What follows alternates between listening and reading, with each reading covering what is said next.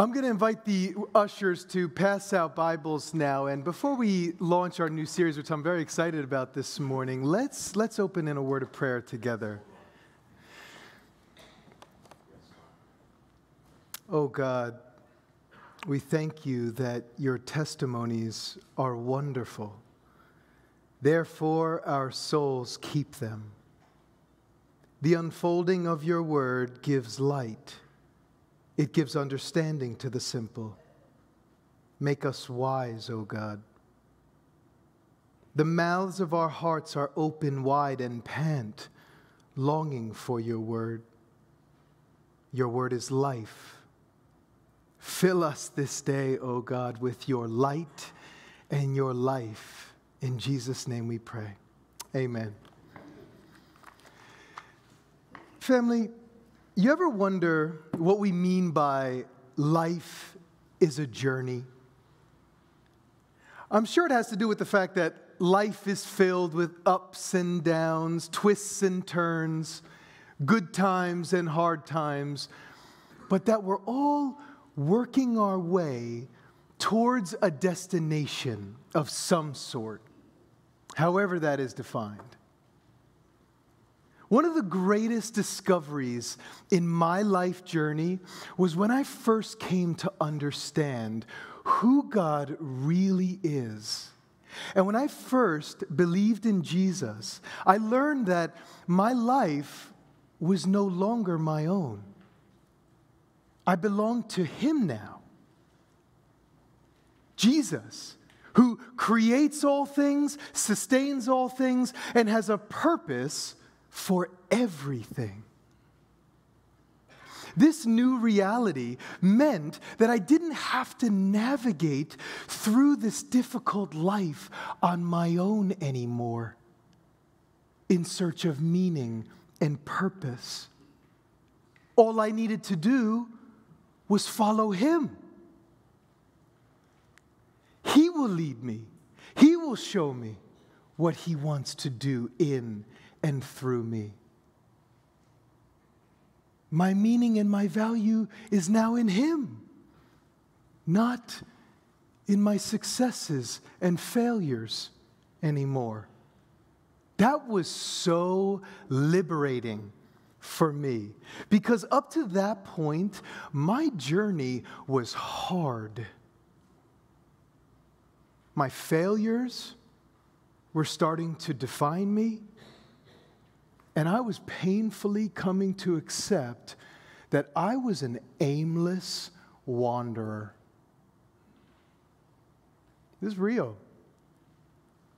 I have found great comfort in knowing that from that point on, after putting my faith in Christ and beginning to follow Him, from that point on, I have found great comfort in knowing that my ups and my downs all mattered now because Jesus is working them all according to his grand purposes.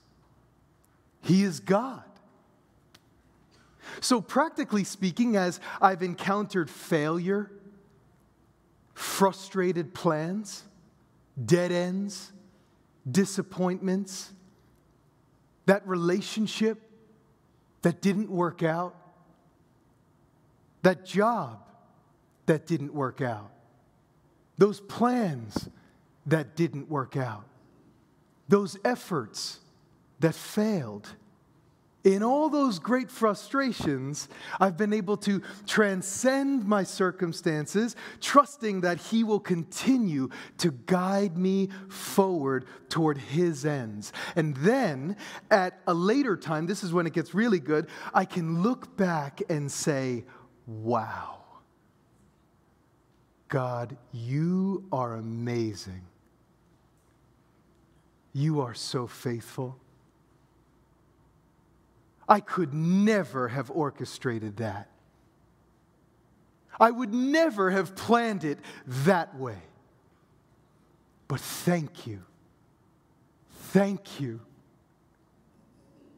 I can see how you were working even in my failures and flops in life, working them all together toward your good purposes. I can see it now. Thank you. Don't you love that about being a child of God? You know what I'm talking about. If you've been following Christ for some time now, six months maybe or longer, you know what I'm talking about. He never changes. He's always good and true, and therefore, God's promises always prevail, even when his people fail. And you know, that's one of the overarching themes of the whole Bible. The Bible is a grand story about God leading his people on a journey toward his Messiah, Jesus. The story has a beginning at creation, an end at new creation, and a very long middle, which climaxes in the person and work of God's Son Jesus, redeeming humanity and eventually all of creation together at his return. And this story is filled with ups and downs, progress and setbacks, success and failures, all along the way for God's people. But since it's God's very real story, there is ultimate meaning for us. There's a destination and purpose toward Jesus and the good of his people for God's glory. His plans are never thwarted, as we see all throughout the Bible, and as is verified in world history. The Bible is a history book. It's amazingly accurate in its historical documentation of the ancient world.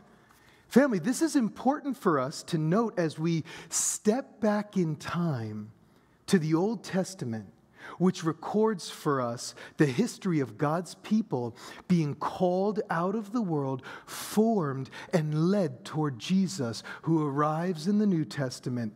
We're launching this morning a new series for the months ahead in the Old Testament books of Ezra Nehemiah.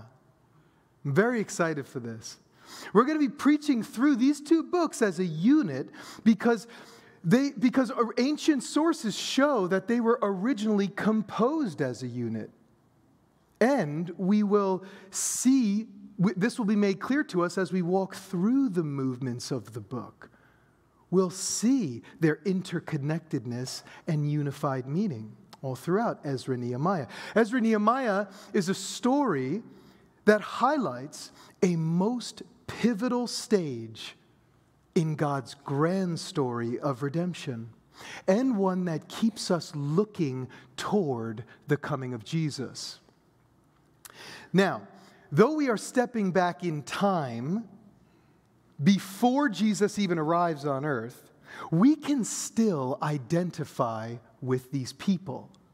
They are the same humans, believing in the same God who holds out the same promises in his word that we cling to today. Yes, we have more insight and revelation 2,000 years after Jesus. Much has been fulfilled and completed, but we surely can still relate and identify with these people in the Old Testament. And I would argue that we must see our relation to them. In order to understand the fullness of who Jesus is and why he came, we must relate to these people in both their faithfulness and their failures.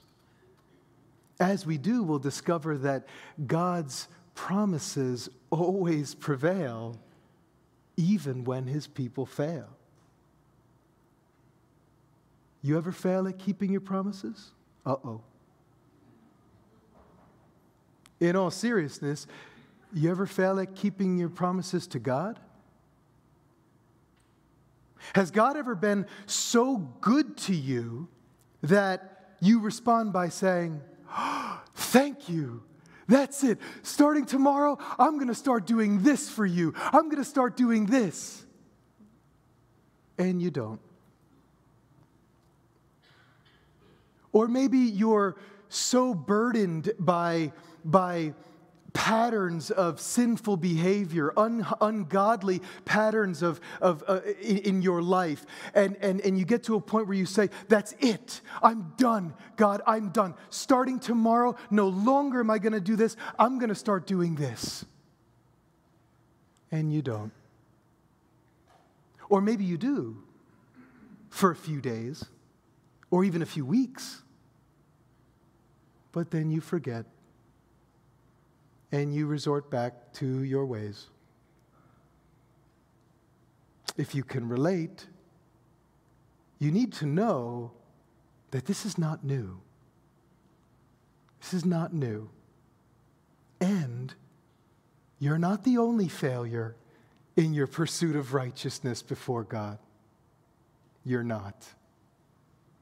As a matter of fact, at this point in God's story, Ezra Nehemiah, his people Israel failed God so badly that he had to finally follow through with the judgment he told them he would bring about if they kept rejecting him and turning to their own ways time and time again, year after year, mercy, mercy, mercy God extended to his people. Israel was an untouchable kingdom, formed by God of his people, prosperous in all their ways. God was with them and promised that he would bless them, and he did but they couldn't stop failing him. And they lost everything. The kingdom split, the northern kingdom conquered and taken away into captivity, the remaining southern kingdom, with its Davidic king and center of worship in Jerusalem, just couldn't keep their promises and couldn't keep their covenantal commitments to follow their God with all their heart, mind, soul, and strength. This story is recorded for us in, in the Kings, the book of Kings. And Second Chronicles, the books following Kings, Second Chronicles, the final chapter, 36, records for us the fate of Jerusalem. This is the final chapter of Chronicles right before Ezra Nehemiah begins. And I want to read these final words of Second Chronicles to you all just to pave the way for Ezra Nehemiah. Second Chronicles 36, final words of the chapter. The Lord, the God of their fathers, sent persistently to them by his messengers because he had compassion on his people and on his dwelling place. But they kept mocking the messengers of God, despising his words, and scoffing at his prophets, until the wrath of the Lord rose against his people, and there was no remedy. Therefore, he brought up against them the king of the Babylonians, who killed their young men with the sword in the house of their sanctuary, and had no compassion on young man or virgin, old man or aged. He gave them all into his hand and all the vessels of the house of God, great and small, and the treasures of the house of the Lord, and the treasures of the king and his princes, all these he brought to Babylon. And they burned the house of God and broke down the wall of Jerusalem. They burned all its palaces with fire and destroyed all its precious vessels. He took into exile in Babylon those who had escaped from the sword and they became servants to him and to his sons. Game over. The people of God taken into captivity in Babylon, their temple and kingdom destroyed. their community, sense of identity, and purpose dissolved. The book of Lamentations records the misery, helplessness, and despair the people of God found themselves in during this time. And God did this to them. Using the Babylonian Empire, He wiped them out. We have Psalms of exile recorded for us during this time, like Psalm 137 By the rivers of Babylon, where we sat and wept.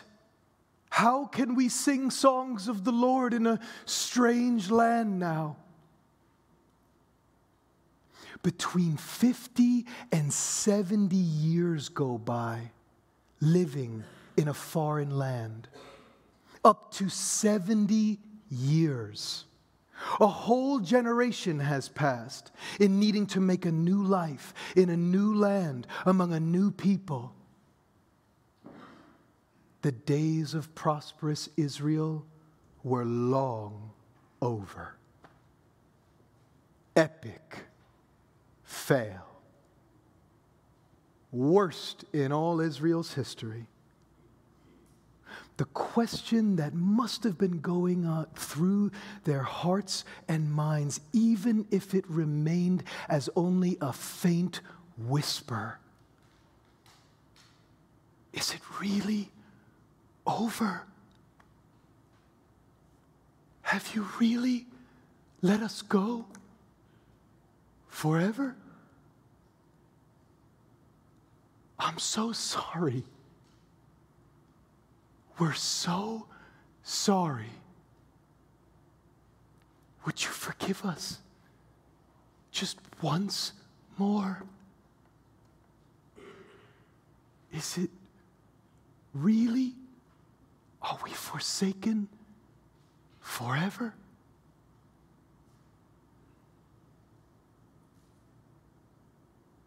Let's enter into the story of Ezra Nehemiah. Ezra 1, verse 1. Now, in the first year of Cyrus, king of Persia, in order to fulfill the word of the Lord by the mouth of Jeremiah, the Lord stirred up the spirit of Cyrus, king of Persia, so that he sent a proclamation throughout all his kingdom and also put it in writing, saying, Okay, before we move on, first things first there's a major shift in the setting. This is now the first year of King Cyrus, of Persia's reign, about the time of 538 BC. This is the first year after the Persian Empire conquers the Babylonian Empire and takes control over the land and the people. Remember, the people of God have been scattered throughout this land for up to 70 years in the former Babylonian Empire, now the Persian Empire. There's a new king, a new rule, and he has an announcement. This proclamation would likely have been verbally announced in the public squares and most certainly posted everywhere throughout the towns. Listen up, everybody. Listen up. The new king has a message. Verse 2. Thus says Cyrus, king of Persia, the Lord, the God of heaven, has given me all the kingdoms of the earth, and he has appointed me to build him a house in Jerusalem, which is in Judah shock sweeps across the land. Speechless eye contact is made as Jews look at one another. Speechless. Verse 3 Whoever there is among you of all his people, may his God be with him Let him go up to Jerusalem, which is in Judah, and rebuild the house of the Lord, the God of Israel. He is the God who is in Jerusalem.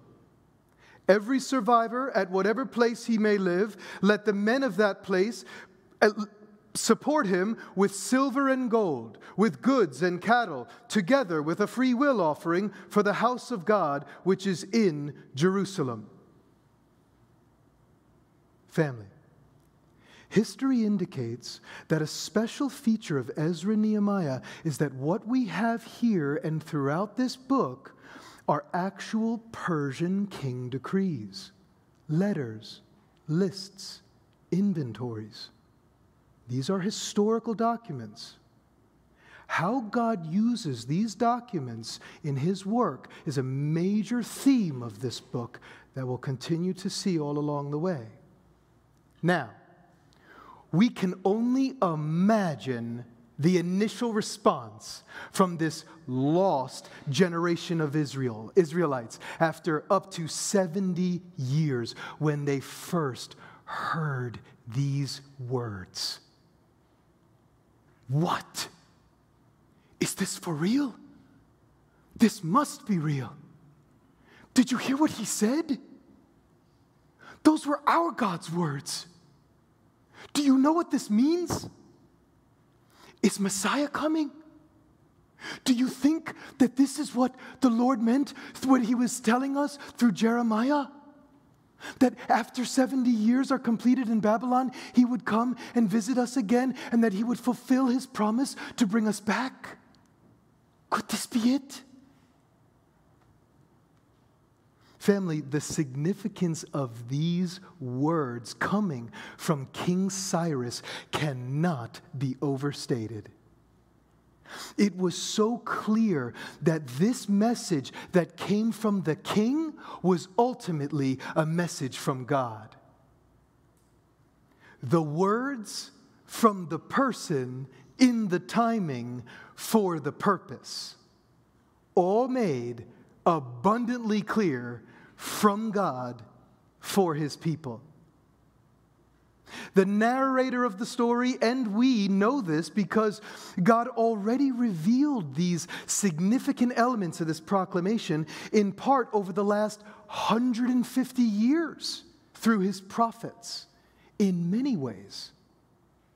To name a few, the prophet Isaiah who prophesied 100 years before Jeremiah declared, In order to show that I am God and there is no other God, I have anointed Cyrus to pave the way for my people. He named Cyrus over a hundred years prior. Then Jeremiah, who prophesied in the days leading up to the destruction of Jerusalem and the exile, said, One day God would conquer Babylon, whom he used to conquer his people. And after 70 years of exile, he would again return to his people and restore their community in their land for his name's sake. Just to name a few of many ways that the Lord spoke through his prophets long before this time. God already indicated exactly what he would do, how he would do it,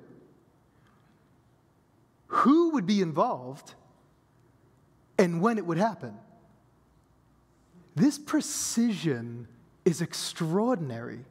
And here it is God's promises being fulfilled, even though his people failed him miserably. So, God stirs up the heart of Cyrus, who is led to make a proclamation to the people of Israel to return to Jerusalem and rebuild the temple, the house of the Lord. He says, May God be with them. Now, he doesn't only say, whoever wants to go, go. He also says, everyone who dwells around these people returning should supply them with provisions for their journey. And Cyrus goes one step further and says, also give them free will offerings for their God. That is, give them extra offerings for them to use along the way and when they get there as expressions of thanksgiving to God. What? What? Unfathomable mercy and grace. They don't deserve this. What? This proclamation was life changing. Life changing. God once again demonstrates to his people that he is faithful, he is sovereign, he keeps his word, and that when he guides, he will provide for his people. One can't help but to hear echoes of the Exodus through this passage. God leading his people out of captivity together toward a new beginning and providing silver and gold for their journey. Different circumstance, same faithful, all powerful God. Let's read on now and see how the people respond in verses 5 through 10. Then the heads of fathers' households of Judah and Benjamin and the priests and the Levites arose, even everyone whose spirit God had stirred to go up and rebuild the house of the Lord, which is in Jerusalem. All those about them encouraged them with articles of silver, with gold, with goods, with cattle, and with valuables, aside from all that was given as a free will offering. Also, King Cyrus brought out the articles of the house of the Lord, which Nebuchadnezzar had carried away from Jerusalem and put in the house of his gods. And Cyrus, king of Persia, had had them brought out by the hand of Mithredath, the treasurer, and he counted them out to Sheshbazzar, the prince of Judah. Now, this was their number 30 gold dishes, a 1,000 silver dishes, 29 duplicates, 30 gold bowls, 410 silver bowls of a second kind, and a 1,000 other articles. All the articles of gold and silver numbered 5,400. Sheshbazzar brought them all up with the exiles who went up from Babylon to Jerusalem. So the people respond to God's prompting. But we can't read over what's ultimately going on here. God initiates this movement by stirring Cyrus's heart to make the proclamation, and then God stirs the hearts of his people to respond to the proclamation. They respond faithfully and prepare to return and rebuild. Another sense of this word to stir is to awake. He was awakening them to something. He awoke them for a purpose. What we see here is of great theological significance, family. God accomplishes His will in powerful, providential, and unexpected ways. He is in control over all things, despite how uncontrollable our circumstances may seem. We need to know this. And there is no heart too strong and powerful or too weak and fragile for him to stir with loving affections for himself or to just simply stir in a way to accomplish his purposes. He can do that. He does that. Still, we need to know that. Remember that in your prayers for others, whether that be for their salvation or for your protection.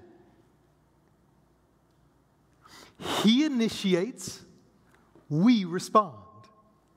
He moves in our lives and in our circumstances and in our hearts, and we respond. Now, not everyone returned. Only a fraction returned. Let's get back to reality, they likely said, many of them. And we might also. Why would I go back to a rubble pit? I've made a life for myself here. My kids are doing well here. Look at all I've accomplished, all I've gained. I've been here for over 50 years. I'm not going back to nothing. My kids now have families here. They've never even seen Jerusalem. Family, for these 50 plus years, they were not slaves in the same way as when the people were enslaved in Egypt. They were, they, they were free to make a life for themselves in Babylon. Jeremiah told them to do so, to plant gardens and prosper in their new land. And many did very well. To return then would include leaving everything you have and everything you've accomplished. To trek 800 miles to a pit. Would you go?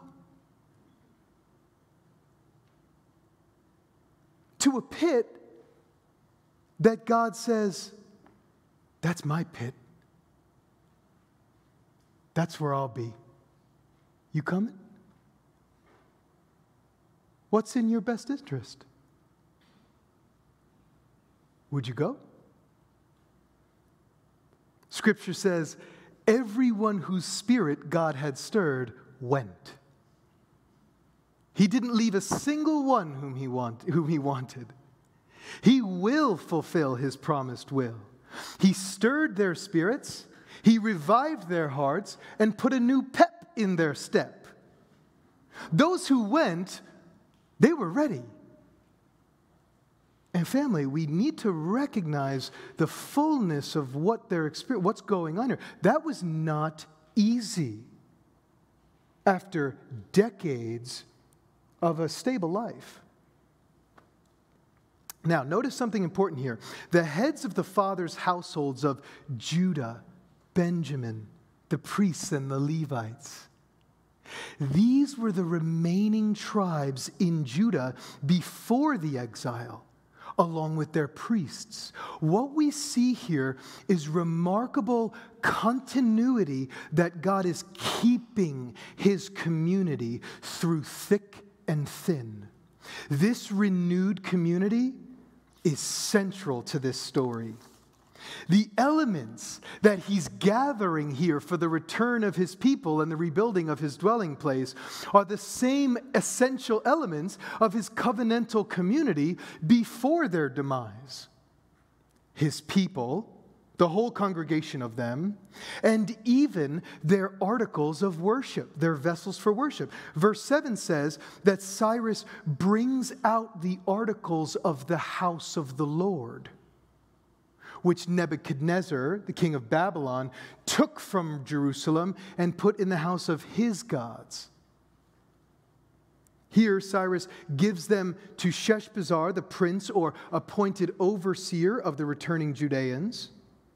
And scripture then records for us a description, a very explicit description of the articles returned, further attesting to the historic validity of this event. And we can't overlook the importance of these vessels either.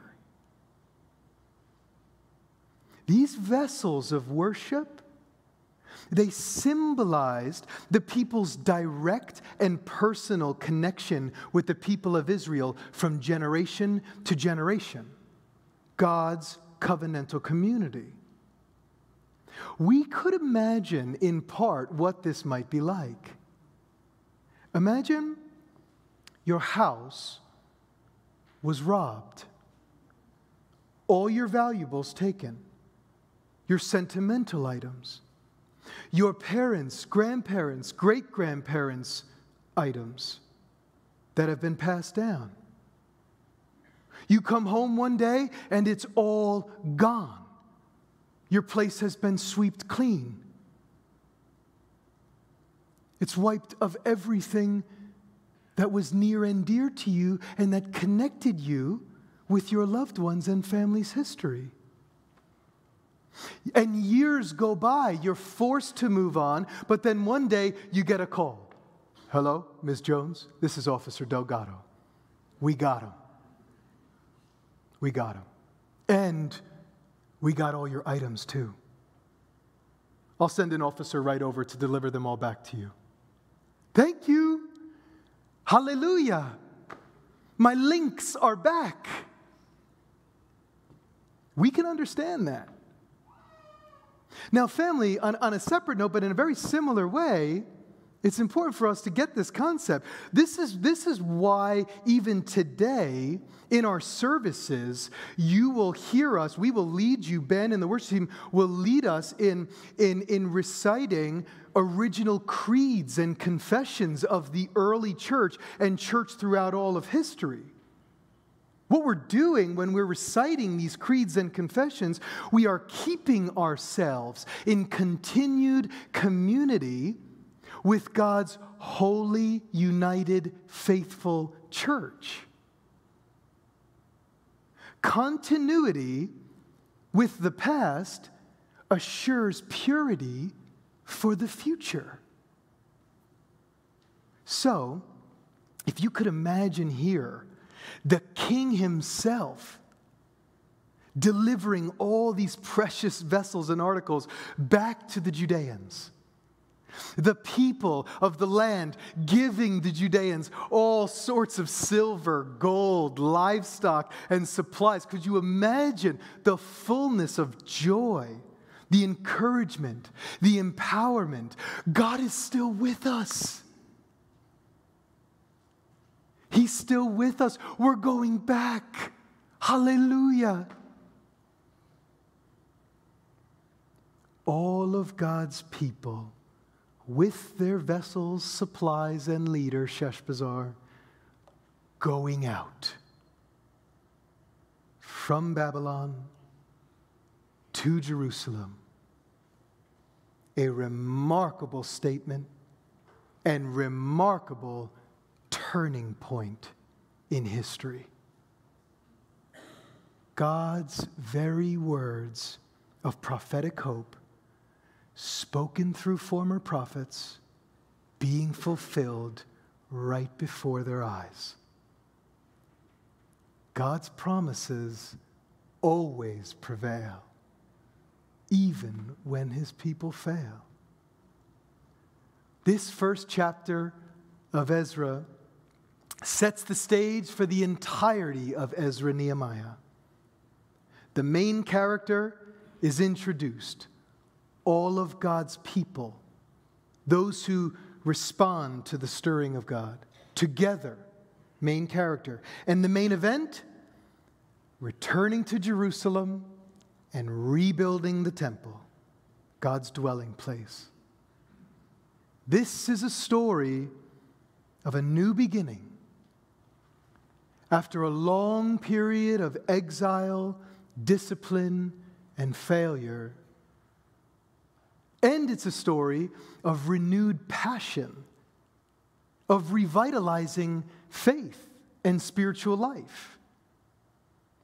We will walk closely with the people of God in the months ahead on their journey to return and rebuild the house of the Lord.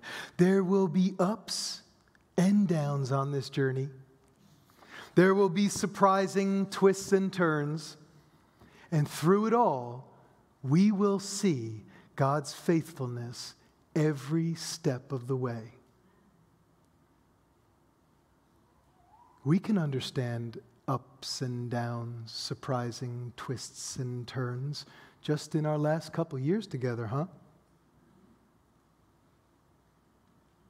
We can also understand God's faithfulness through it all. And isn't that the spiritual life also, huh? Ebbs and flows, fillings and depletings, ups and downs. Some days we feel close to God and full of joy. Other days we couldn't feel farther from God. Overwhelmed with failure, frustrations, our sin, our corrupt ways. Where are you today? Do you feel close to God or far from God? Full of spiritual life or empty? Wherever you are, there is a reason why you are here today. You see, in Ezra's day, they had to go back to rebuild the house of God in Jerusalem. Because God said in Deuteronomy 12:5 that in Jerusalem he will set his name and his dwelling place. And it is there they will find the Lord. And there they will exalt God and where his presence would be made known.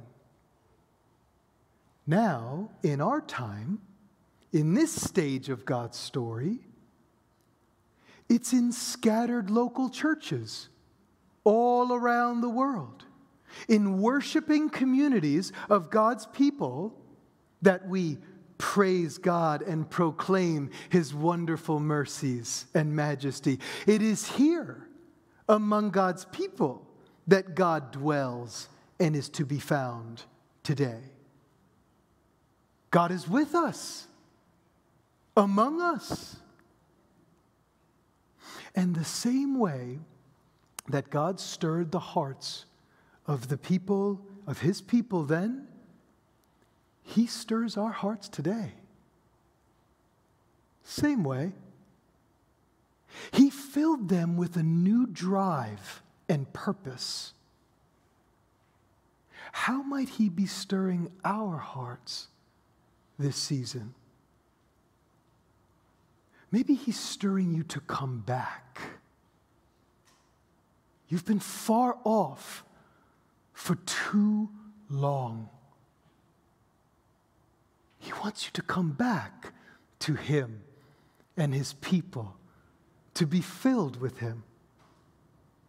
Maybe your spiritual life has been stale and mundane for too long. The Apostle Paul says in Romans, Wake up from your spiritual slumber. Salvation is near. Maybe he's stirring you to go out. Go. Maybe you're enjoying the riches of knowing Christ and his church so much that you never go out into the world to make him known. Maybe He wants to show you, even you, what He wants to do and can do through you if you're willing to step out. God uses the unexpected ones to accomplish His work for his glory. A theme that we just saw in Ezra 1 and we see reflected all throughout the scripture. Even you. Even me. Anyone who knew me 10 plus years ago, if they were in this room today, they'd be looking at you all like, Are you nuts? You listen to him? I got family in the room today. They'll tell you, please don't.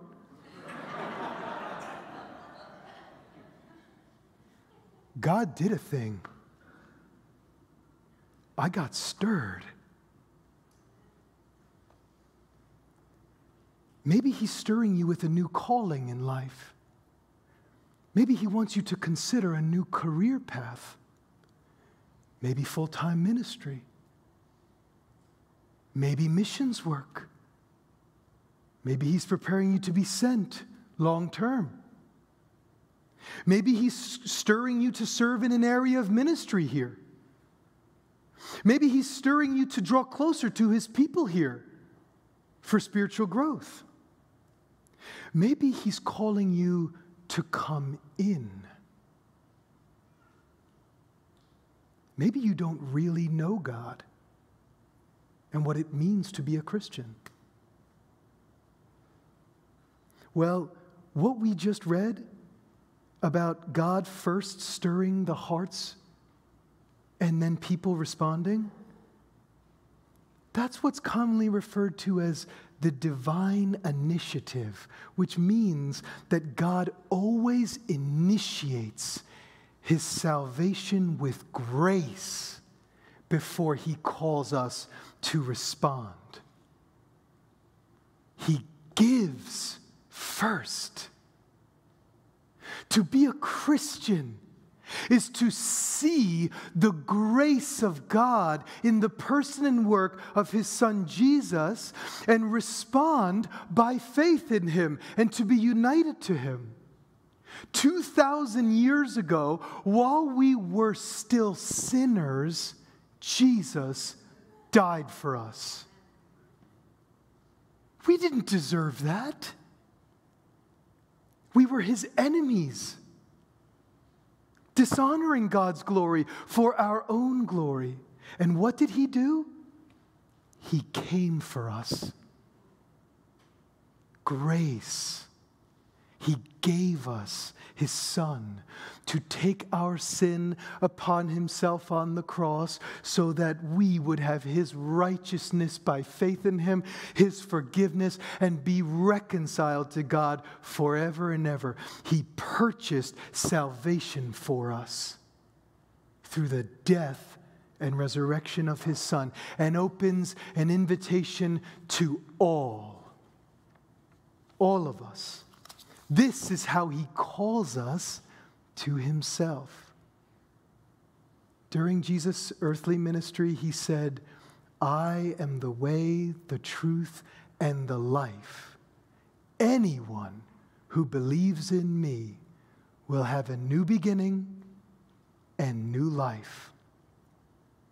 Everyone is welcome. But he also said, No one comes to me unless the Father draws him. God will stir our hearts to come to him and receive his salvation by grace in his Son. It is up to us to respond. Is he drawing you? Is he stirring your heart to come in? Would you come? Believe in him, receive eternal life with him and us. We're a fun group. Yeah, we can get a bit cranky at times, but what family doesn't? And we're on a place together where cranky doesn't exist. Amen? Jesus came to lead us to our greatest destination, Himself. He is the way and the final destination. When he returns, he will usher us into an eternal destination filled with only ups and everlasting joy. Amen. Amen. Let's pray. Lord Jesus, thank you that you are the same yesterday, today, and tomorrow. Thank you that you are the same faithful God who unceasingly extends mercy, mercy, grace, grace to your people. Forgive us, O God. Stir us up. Stir our hearts by the power of your Holy Spirit. Call us to yourself. Put within us faith to believe in you, Lord. Awaken us. Awaken faith among us. Strengthen faith among us. Build us up. Send us out. Draw us in deeper to yourself and to one another.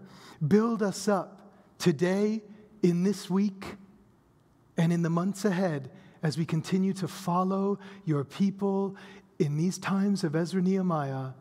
Lord, build us up in our faith that we would be filled with the fullness of joy and you would be glorified among us. In Jesus' name we pray. Amen.